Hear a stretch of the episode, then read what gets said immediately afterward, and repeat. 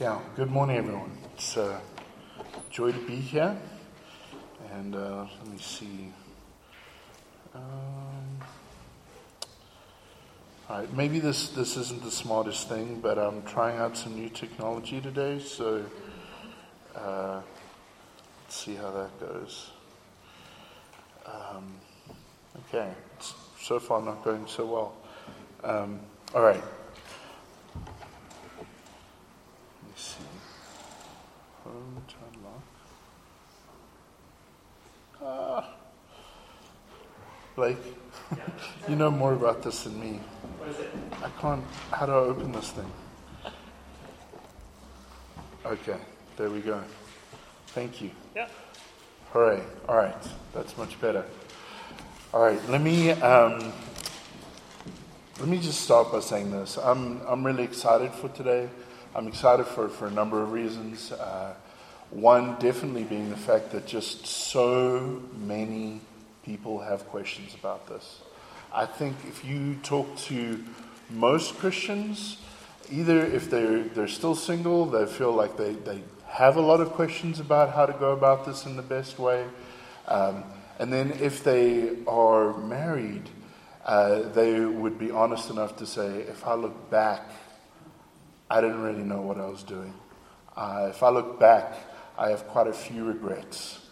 Um, whether it's, it was actually resulting in sin or just things not go, going about things in a way that wasn't the wisest, uh, wasn't the most profitable.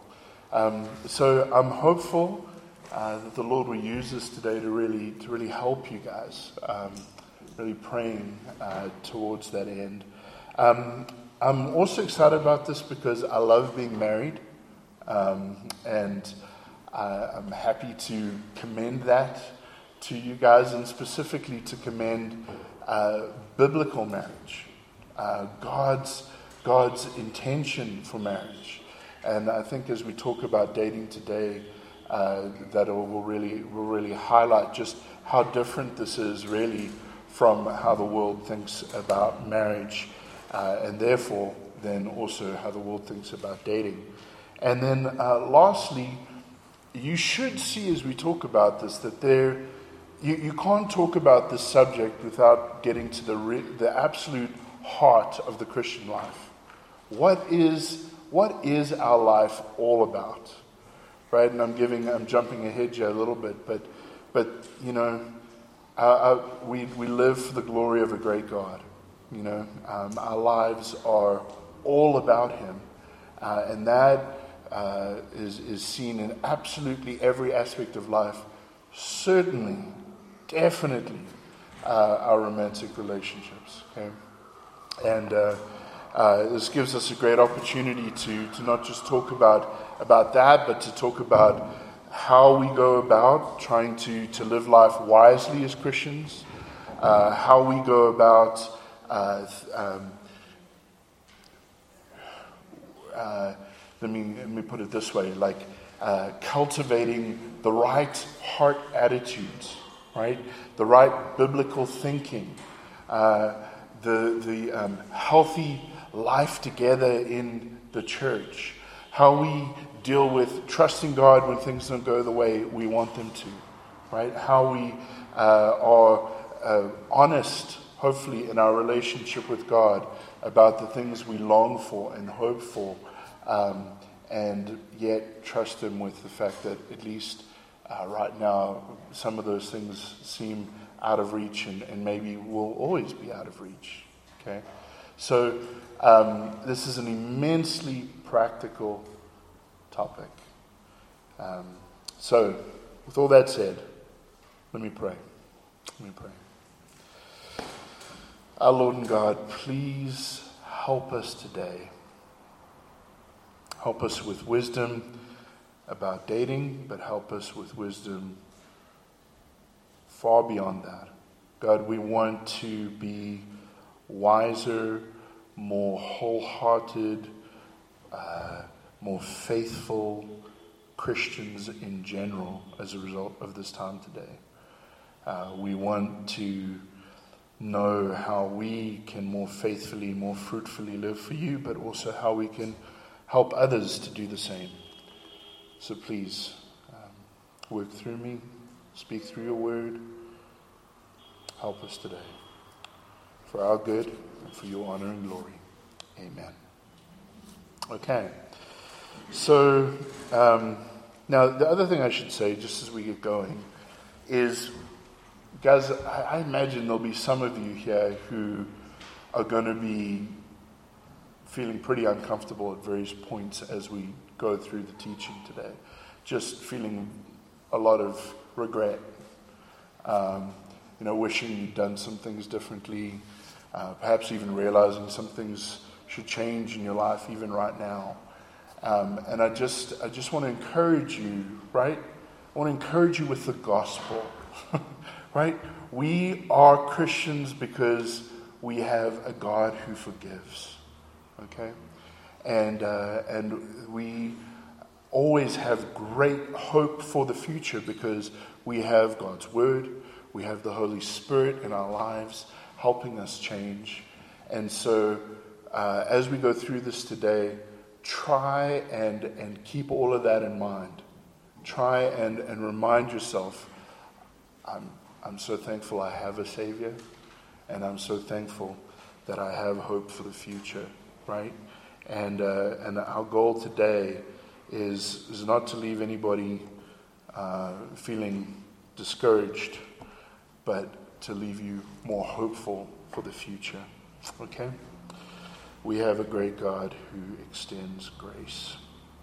All right, let's dive in. Romans 12, verse 1 says, I appeal to you, therefore, brothers, by the mercies of God, to present your bodies as a living sacrifice, holy and acceptable to God, which is your spiritual worship. All right, so we see right away from this passage that our whole life should be devoted to God, absolutely every part of it. Okay? And there's no more foundational truth for us to think about today than that one. Okay?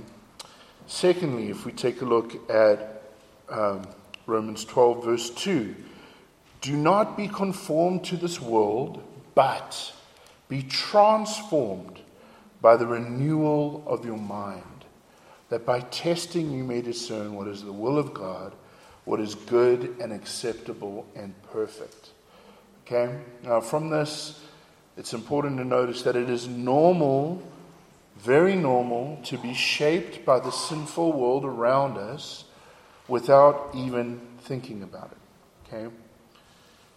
And um, a good example of that actually is my accent. Some of you might have been thinking, okay, what, what is going on with this guy's accent? Uh, it's, it's sounding a little bit more South African again than it did once upon a time. But after 12 years in America, uh, my accent was very, very confused.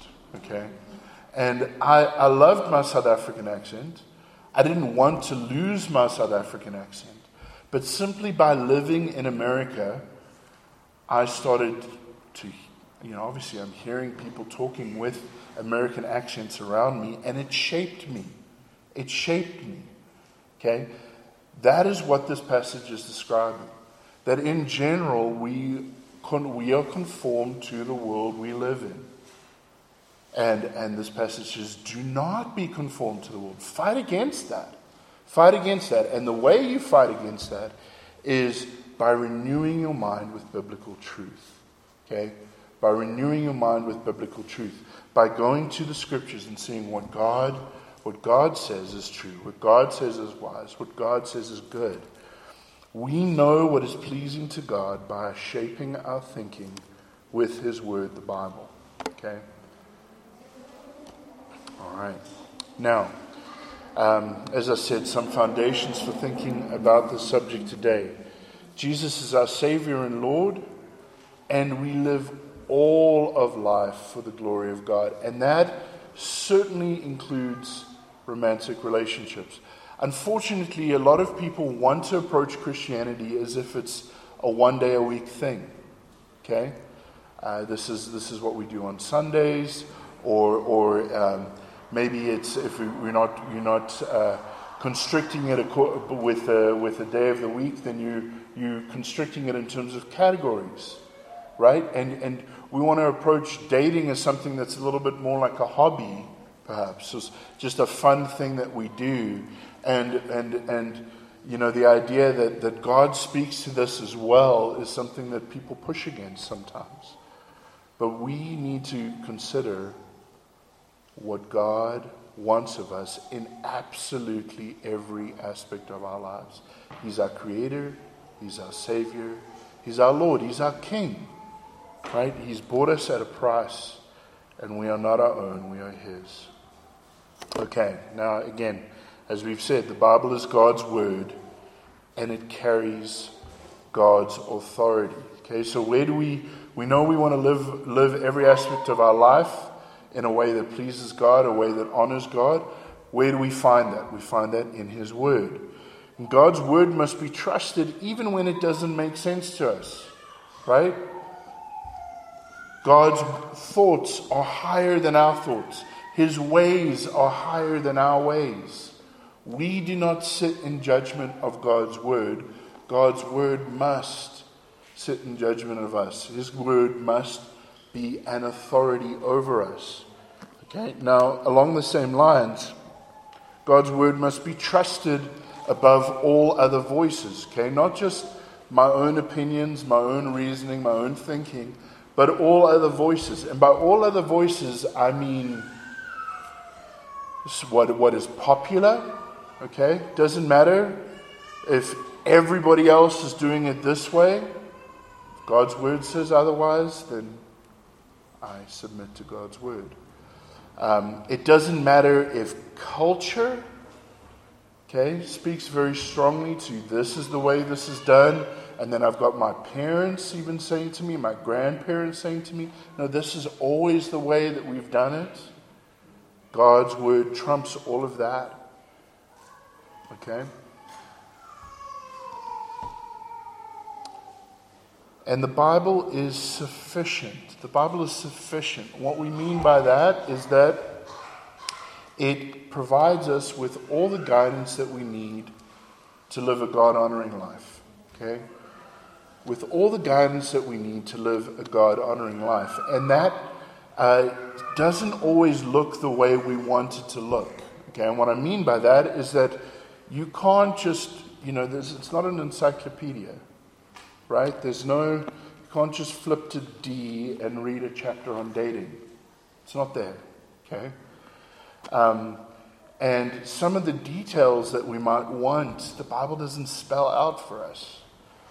Okay, sometimes the Bible spells things out in very specific detail, uh, and other times it's less specific. Okay, and when the Bible is less specific, here's how we have to approach it. We have to work within the clear parameters given in Scripture. Okay, so there are things, even if, if the Bible doesn't doesn't uh, tell us, you know, you have to do it this way, right?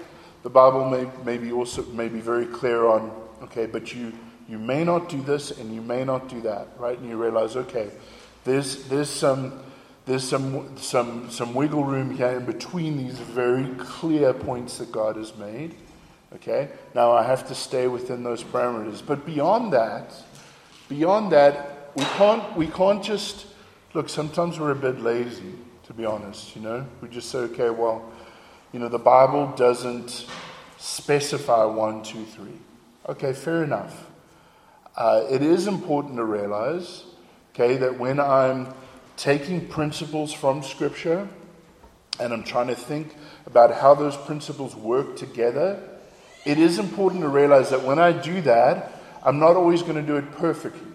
Okay?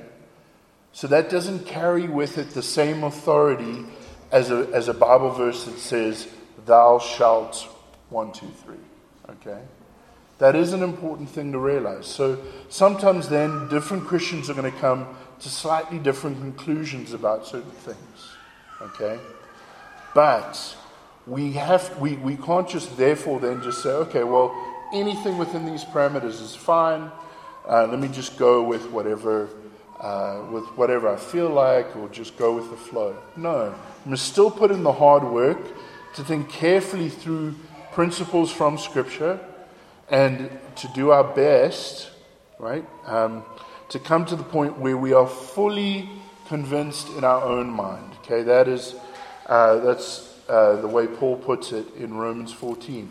Must be fully convinced in our own mind, and then we must live according to our understanding of what honors God. Okay. Once you've come to a point where you where you believe, okay, this is the most God honoring way to go about this, okay, it is sinful for you to not do it that way. Okay? God always expects you to live according to your conscience. He wants you to inform your conscience by the Bible, okay? He wants you to shape the way you think about things according to what the Bible says. But then you must always live according to your conscience. If you go against your conscience, uh, it's sin. And that, and that, makes, that makes sense, right? God cares about, about, first and foremost, God cares about our heart. He cares about our actual uh, relationship with Him, our, our love for Him, uh, what, what, makes us, what makes us tick, what motivates us, what drives us in life. And so, if on a heart level you're basically saying, all right, I think that this way would be more honoring to God, but I'm going to go this way anyway. Okay? Should be clear to us why that's not pleasing to God, right? Um, and it should be clear to us that uh, if, if He really is our Lord, really is our King, we really are living for His glory and everything, instead we're going to say, okay, I want to, I want to go about things in the most God honoring way. Okay? Now, some of this, um, certainly, if you, if you were not a Christian sitting here today, I imagine you'd be sitting here, sitting here thinking, yo, this is sounding a bit like a cult. This is a bit extreme. Uh, I don't want to sign up for this. Uh, you know, these Christians need to take a chill pill and just let religion be one part of their life and not something that just absolutely consumes them and, and and something that their whole life is all about. Um, okay, well, here's again, I said we'd be hitting on the Christian life itself and far more than just dating. Um, this is the Christian life, right? Uh, we, we, we, we, we live out all for our God. But let me tell you this, okay? Um, quite, quite strongly contrary to what that, an unbeliever might be thinking, uh, uh, after all I've said so far. This is actually good news. It's not bad news. Okay? The fact that, the fact that God has said to us, here's how I want you to go about things. Um, here's a design, here's a blueprint, uh, is, is, is not a bad thing at all because of who our God is. Okay? So He hasn't just left us to ourselves. He has said, You must obey me, you must honor me.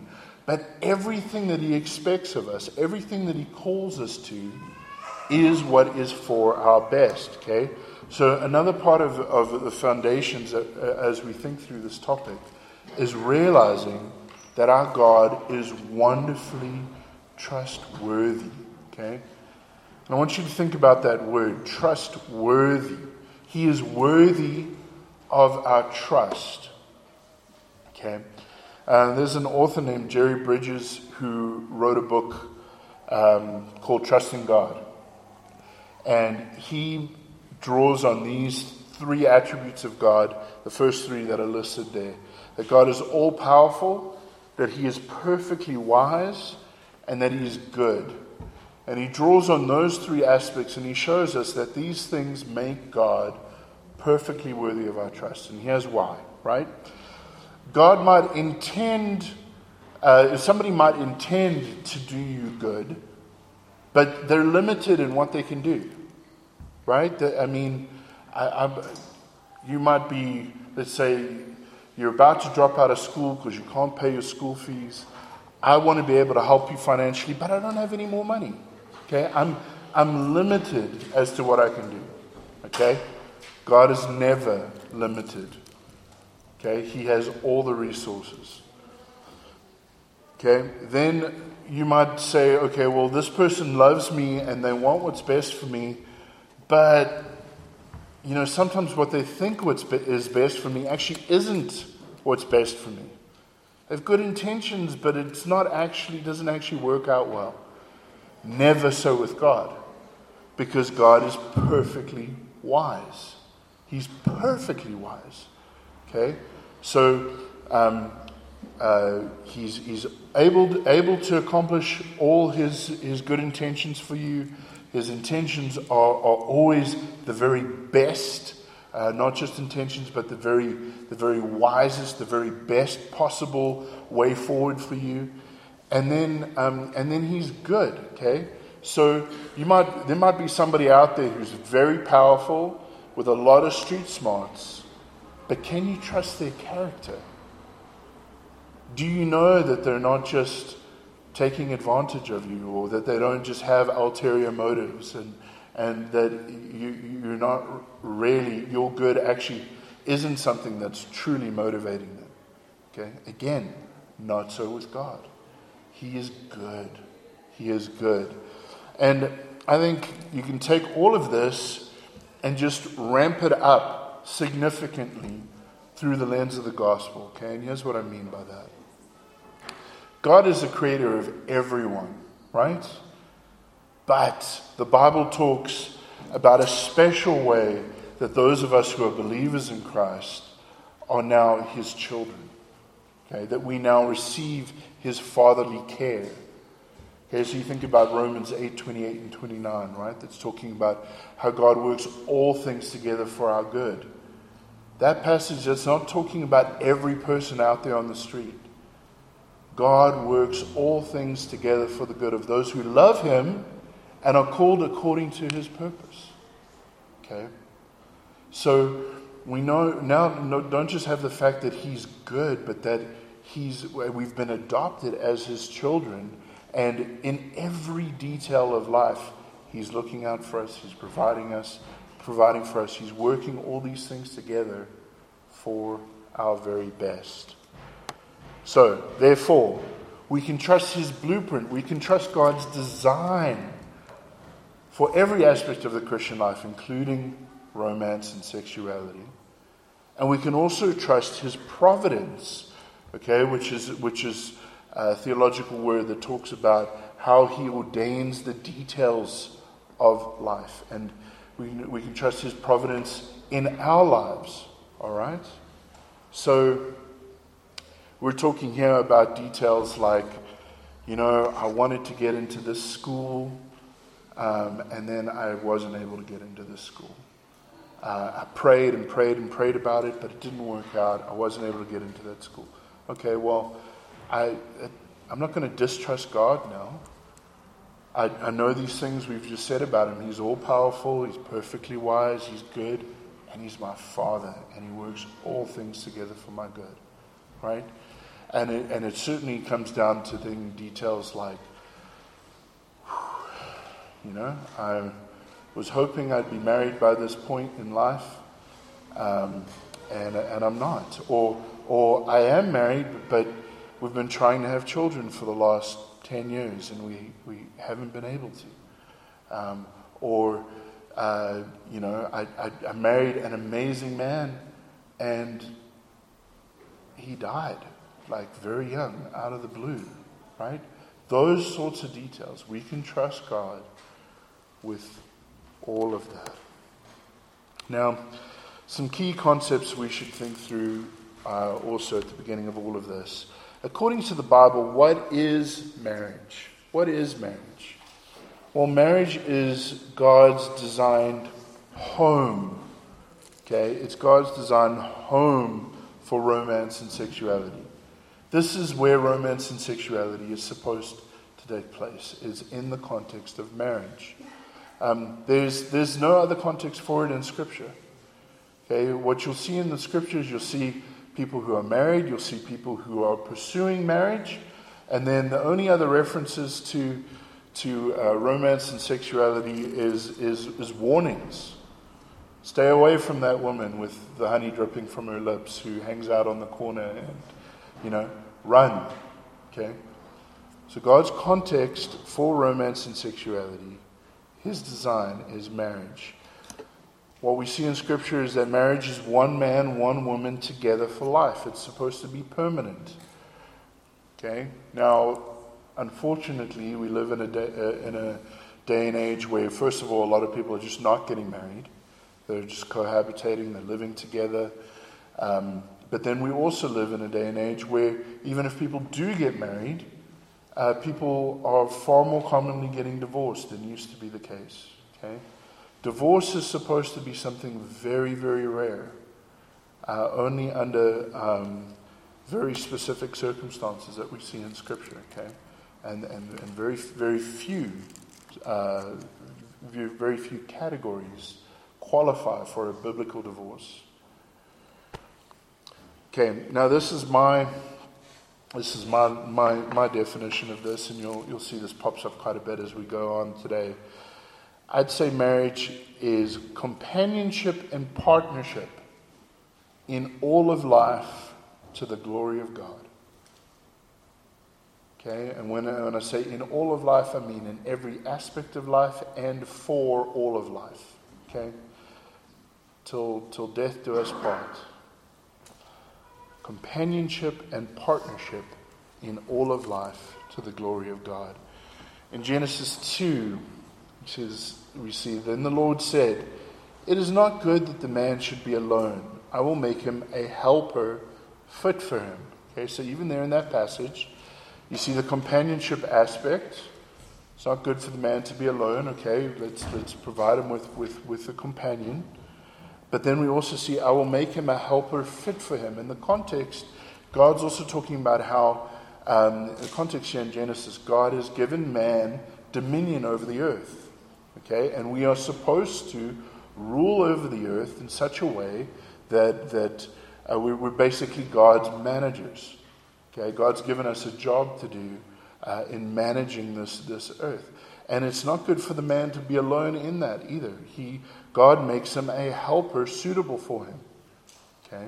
So here we see partnership, not just companionship, but partnership.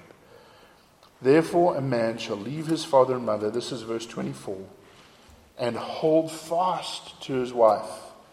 Okay? Again, this is a permanent thing for all of life. And they shall become one flesh. Okay, and again, that one flesh picture, yes, we know, I, am sure many of you know, that, that is often a, a reference to sexual intimacy, but it's far more than that. It is about complete union, complete oneness. Okay, so again, companionship and partnership. We're living life together, we're pursuing the glory of God together, we're, we're, we're, we're partnering together. Okay. How should we think about singleness? Okay, well, as we've just seen, God did design marriage. It's His plan for most of us in His time, okay? So that's again, not always according to our timeline, but uh, it's God's plan for most of us in His time. Now, that said, community is God's plan for all of us, okay? So even if uh, you're someone who, who will never be married, um, you shouldn't be thinking of singleness as okay. Well, then I'm a lone ranger. Okay, I'm just just me and JC, me and JC, right? Me and Jesus. We're just uh, you know we just got this this relationship, just the two of us, right? No, the Christian life is to be lived out in community. Um, church, the church is described as family in the New Testament. Okay? It is described as family, and, and singles within the church should live out their Christian life with their family. Now, hear me on this. You should live out your Christian life with the whole church family. Okay? I, I think this can be, well, it's, I, I saw more of it in the States, but it, it can certainly happen here as well. Okay? Which is this mindset of, okay, well, um, we've, got, we've got the singles ministry over here. Okay? And all the singles in the church spend all their time with other singles in the church. Okay? And that is falling short of God's design on many, many levels. Okay, for one, All right, I, I can just think of an example uh, when I was a young adults pastor in the States, and there was a guy who, you know, it was his first year out of college and he was working a job. And uh, every Thursday, I'd be like, okay, we're going to see you tonight at, at, at Young Adults Group? And he's like, oh, man, oh, work's rough. I think I'm just going to stay home and play video games today, right? You know, that's what this guy would say week after week. But then there's another guy coming to the Young Adults Group who's a year older than him, right? Works a job just as grueling, probably far more grueling, uh, is married and has two sons, right? And this guy, the last thing he's saying when he gets home is, I'm going to do nothing now except just play video games, right? He's coming home, he's serving his family, he's helping his wife with things, he's, he's parenting his sons. Uh, and he's very involved in the church as well. Okay? But now, how, how does uh, a, a, single young adult who uh, has absolutely no taste of just how busy life is with, with all those responsibilities, how, how's he going to learn? how's, he, how's he going to grow uh, in wisdom and, and discipline, uh, in time management skills, etc., if he's not spending time with other people in the church who have so many more plates spinning and just learning from them. Okay? Um, that's one aspect of things. Another aspect of things is that family is beautiful in general, right? I, am sure most of you uh, would, have, would have had an experience of, even if you are not somebody who's particularly great with babies or whatnot, um, if, you, if somebody in your family has a little baby, right? That's, that's quite different now. Know, you're going to hold that baby. You're going to engage with that baby. You, are going to do your best to, to learn how to get that, that baby to smile and, and to be excited to see you. And, and, and there's so much joy that comes when you actually engage in that. Um, if, if I, I, I hope uh, a lot of you have had the joy and, and, and privilege of, of spending really quality time with people who are much older than you Okay? Learning from them. Uh, just enjoying their stories about how, what life used to be like and so on and so forth, right? Um, we are supposed to be enjoying all the blessings of life together in a family in the local church. And on a, on a simple level, right, you might be like, yeah, when I hang out with everyone my age, right, I don't have to I don't have to turn the music down, you know, because the old people are like, what? I can't hear you, right? I don't have to be doing that.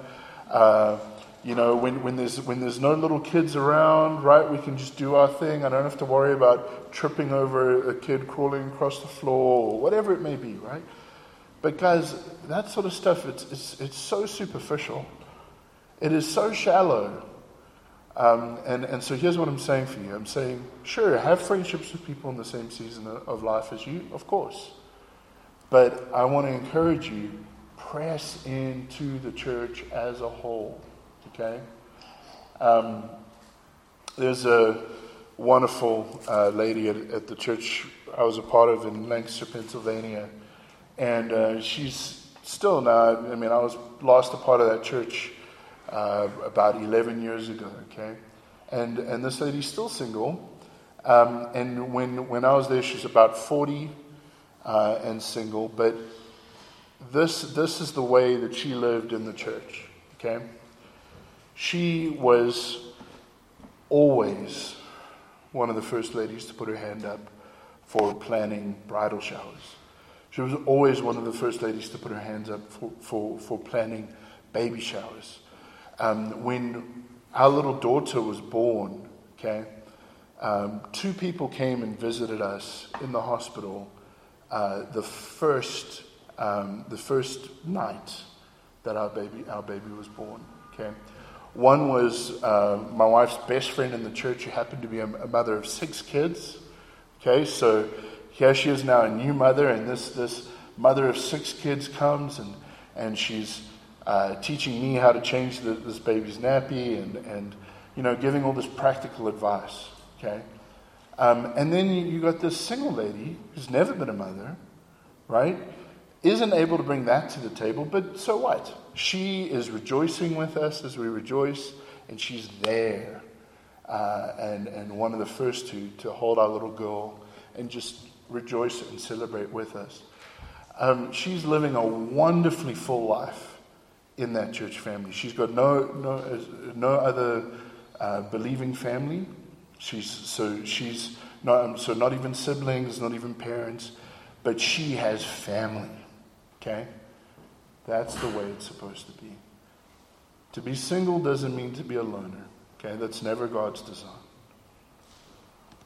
All right. Singleness is a gift, according to 1 Corinthians. Um, and the reason it's called a gift is because it allows for undivided devotion to the Lord. Okay? It allows for undivided devotion to the Lord. So, yes, marriage is a good thing. Okay? Something that God's designed, something that, that God has in store for, for most of us.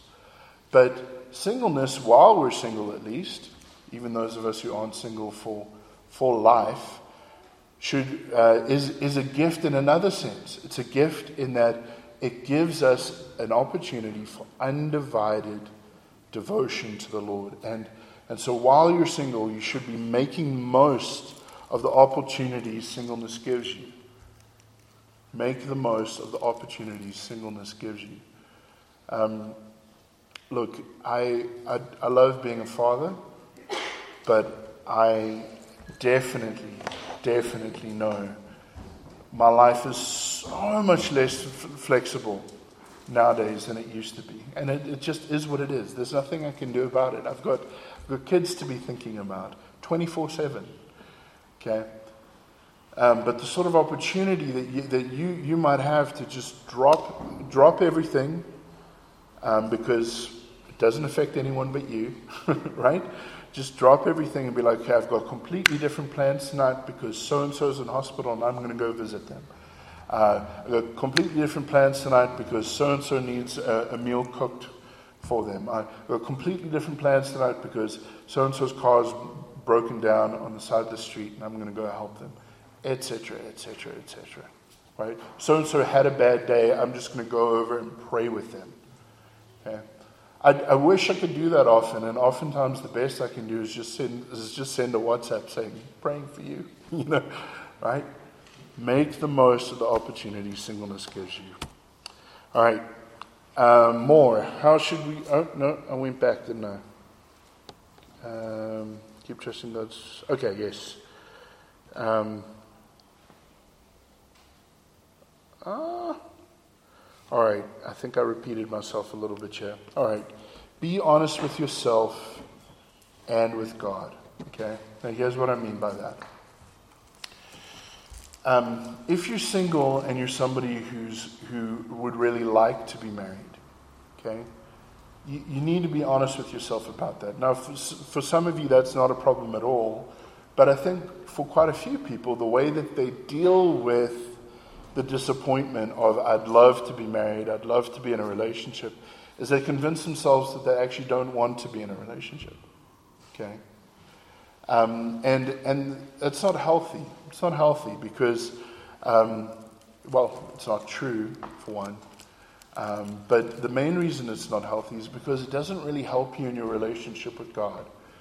The, the, the, the, um, the picture we get in the scriptures is a wonderfully transparent and honest relationship with God.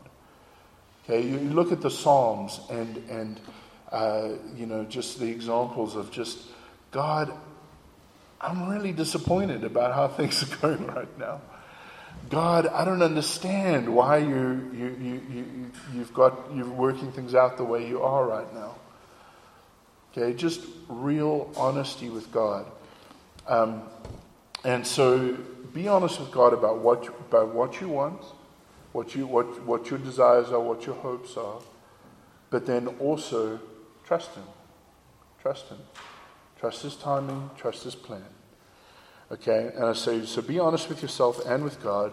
And I put and others in, in brackets, in parentheses for a reason. Because I'm not, I'm not saying that you have to be every bit as raw and honest with absolutely everyone in the church as you are with God. Okay, I'm not saying that at all.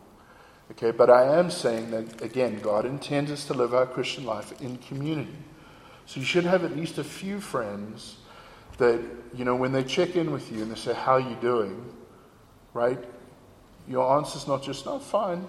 When the reality is, you know, I've been, I've been in tears this week a little bit. I'm just, I'm trying to trust God with this, but it's hard, right? You, you need at least a few friends that, that you're, you're having those sort of conversations with. Okay, and then I'd also say along those lines, please, from a this is a pastor's request.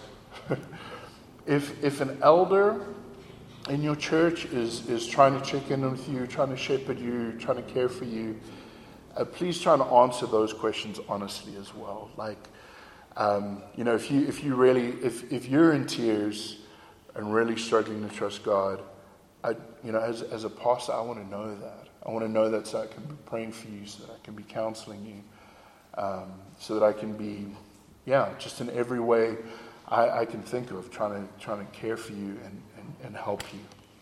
Okay. All right. Um, keep trusting God's plan for your life step by step. Okay. Keep trusting God's plan for your life step by step. And that's a choice you make. And, and it's, again, how do you make it?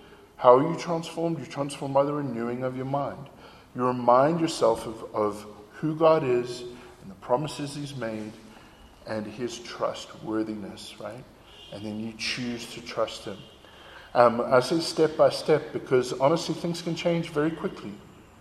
Uh, very quickly. Um, uh, you know, I, I, I, was just talking about this, this friend of mine who I guess now would be about, about 50 at this church in Pennsylvania. I could go home tonight and see on Facebook that she's announcing she got engaged, right? You know, uh, things can change very quickly. Um, so it's not like you, you, you have to look at things and go, okay, well, I still have this desire to be married, um, but I guess, I guess God just intends for me to be single for the rest of my life, right? Again, what, what's happening there? What's happening there is you're trying, again, you're trying to deal with with disappointment and, and, and heartache by lying to yourself, right? By, by just being like, okay, let me, let me, uh, yes, I desire this, but I'm, I'm just going to tell myself I don't desire it anymore. I'm just going to treat it as if it's, as if it's completely off the table. And I would encourage you again, a much healthier relationship with God is to just continue to be honest with Him about God, here's my desires, but God, I'm also going to trust you, whatever your will is. Okay, and I'm going to walk with you and, I, and I'm going to embrace whatever your will is for me during the particular season I'm in, day by day by day. Okay, that's what a healthy walk with the Lord looks like.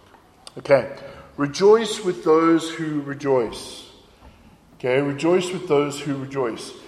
You know, uh, another aspect, um, and I was talking about how uh, you know, as, as, as you're living life in the church family, you get to enjoy playing with people's babies and enjoying time with the uh, older people and all that sort of thing.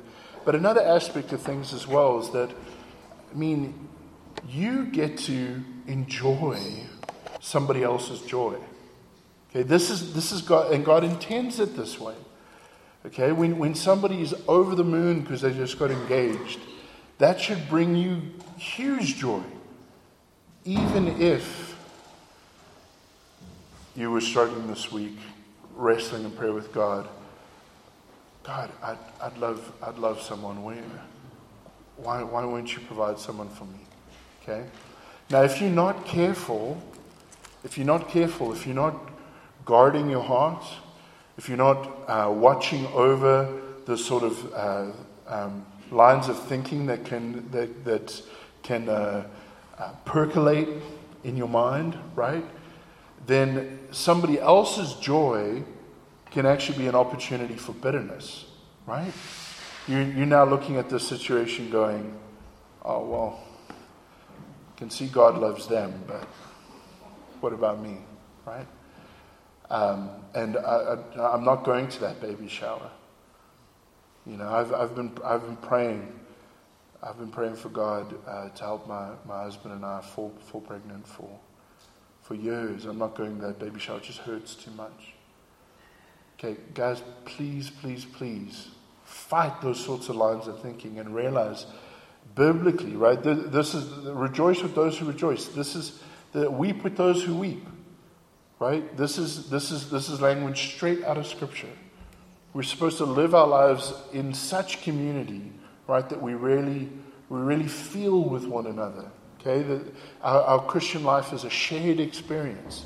And there is so much joy for you to have if you really embrace that. Okay? Um, all right. How should we think about same sex attraction? This might surprise some of you that this is uh, part of the seminar, but I think it's very important. Um, very important for a number of reasons. Number is very important because more people struggle with this than many of us realize. Okay?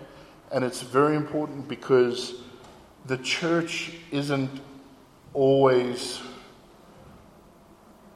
the, yeah, I'm trying not to use some buzz language here, but, but hear me out. Uh, the church isn't always the safe place. Okay, there's the buzz language. Um, uh, that it should be. Okay, and here's what I mean with this. What I mean with this is that sometimes we, we, we crack jokes about, about this sort of thing. Um, sometimes we're, we, the Bible's very clear it's sin. So, so don't, don't hear me wrong there, right? Um, but, but in talking about it as sin, do we talk about it in such a way that, like, we, we're talking about it, but we're talking about it as if, um, as if it's not possible that somebody in the circle as we're talking is actually struggling with it. Okay?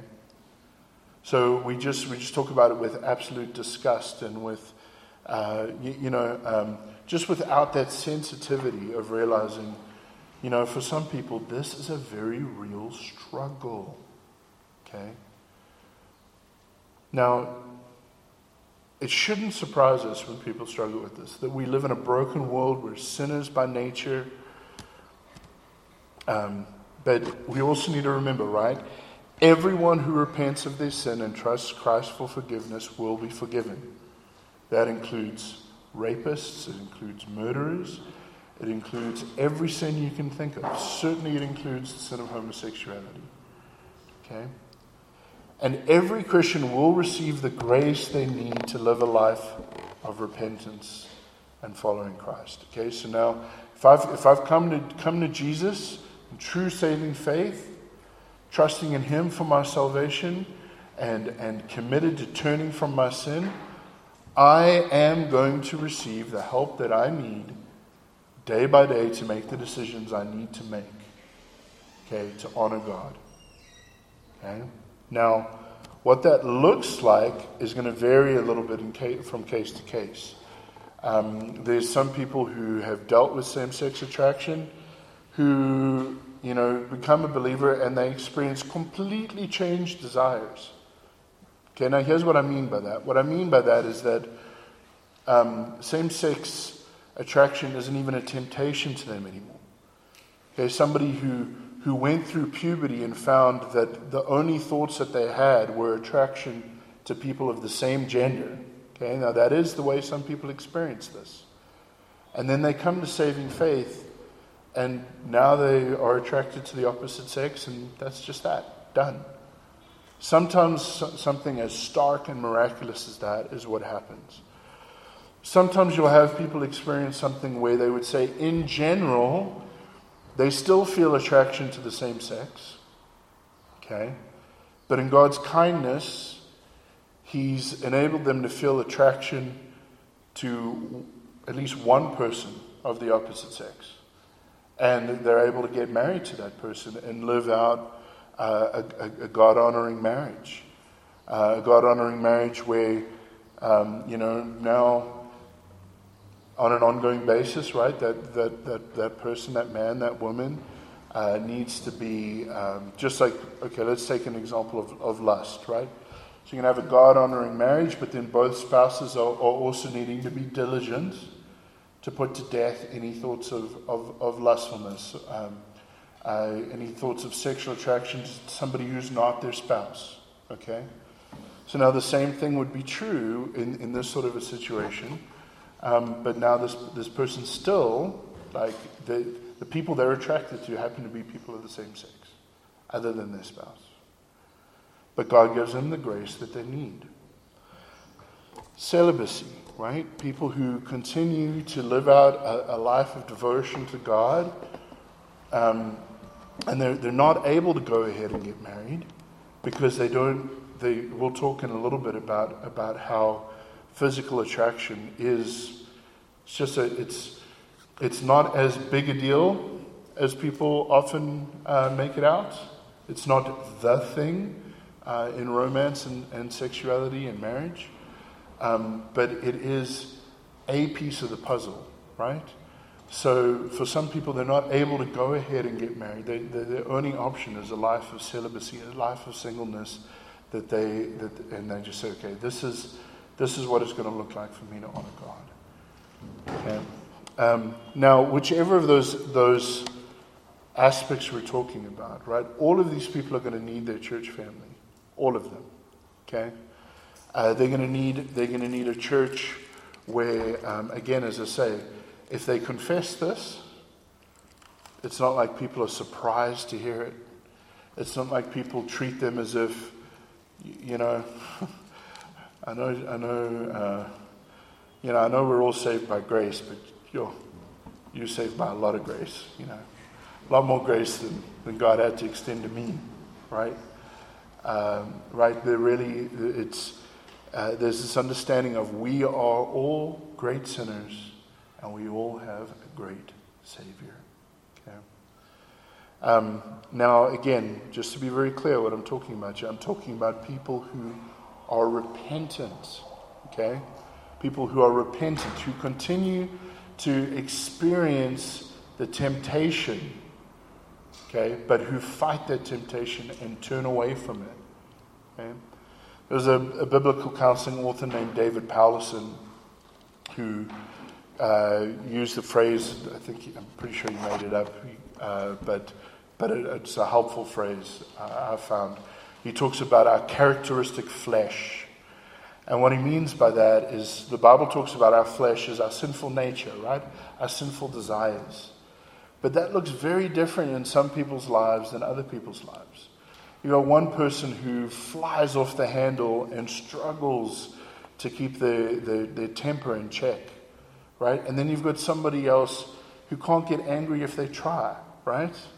But that same person might, might uh, really struggle to, to not get anxious right? And, and, and their uh, characteristic flesh, their struggle through, through life is just to think sober mindedly and to remind themselves of, of truths that God's told them and to choose to trust God. Now, both of them continue, even though they're now Christians and, and they're, they're progressively growing, okay, and they're, they're, they're being given the, the help by God to have victory over their struggles, okay, they would both still be able to describe, yeah, this is, this is my biggest struggle, right? And this completely different thing is, is, is my biggest struggle, okay? And so um, we just need to realize that for some people, uh, that ongoing struggle uh, is, is a same sex attraction. And, um, and, and what, what ends up happening, right, the way, the way that we love people as Christians, we don't downplay sin. And we don't downplay sin. A lot of times people think the way to love somebody who's struggling with this is to, is to make, oh no, it's fine, right?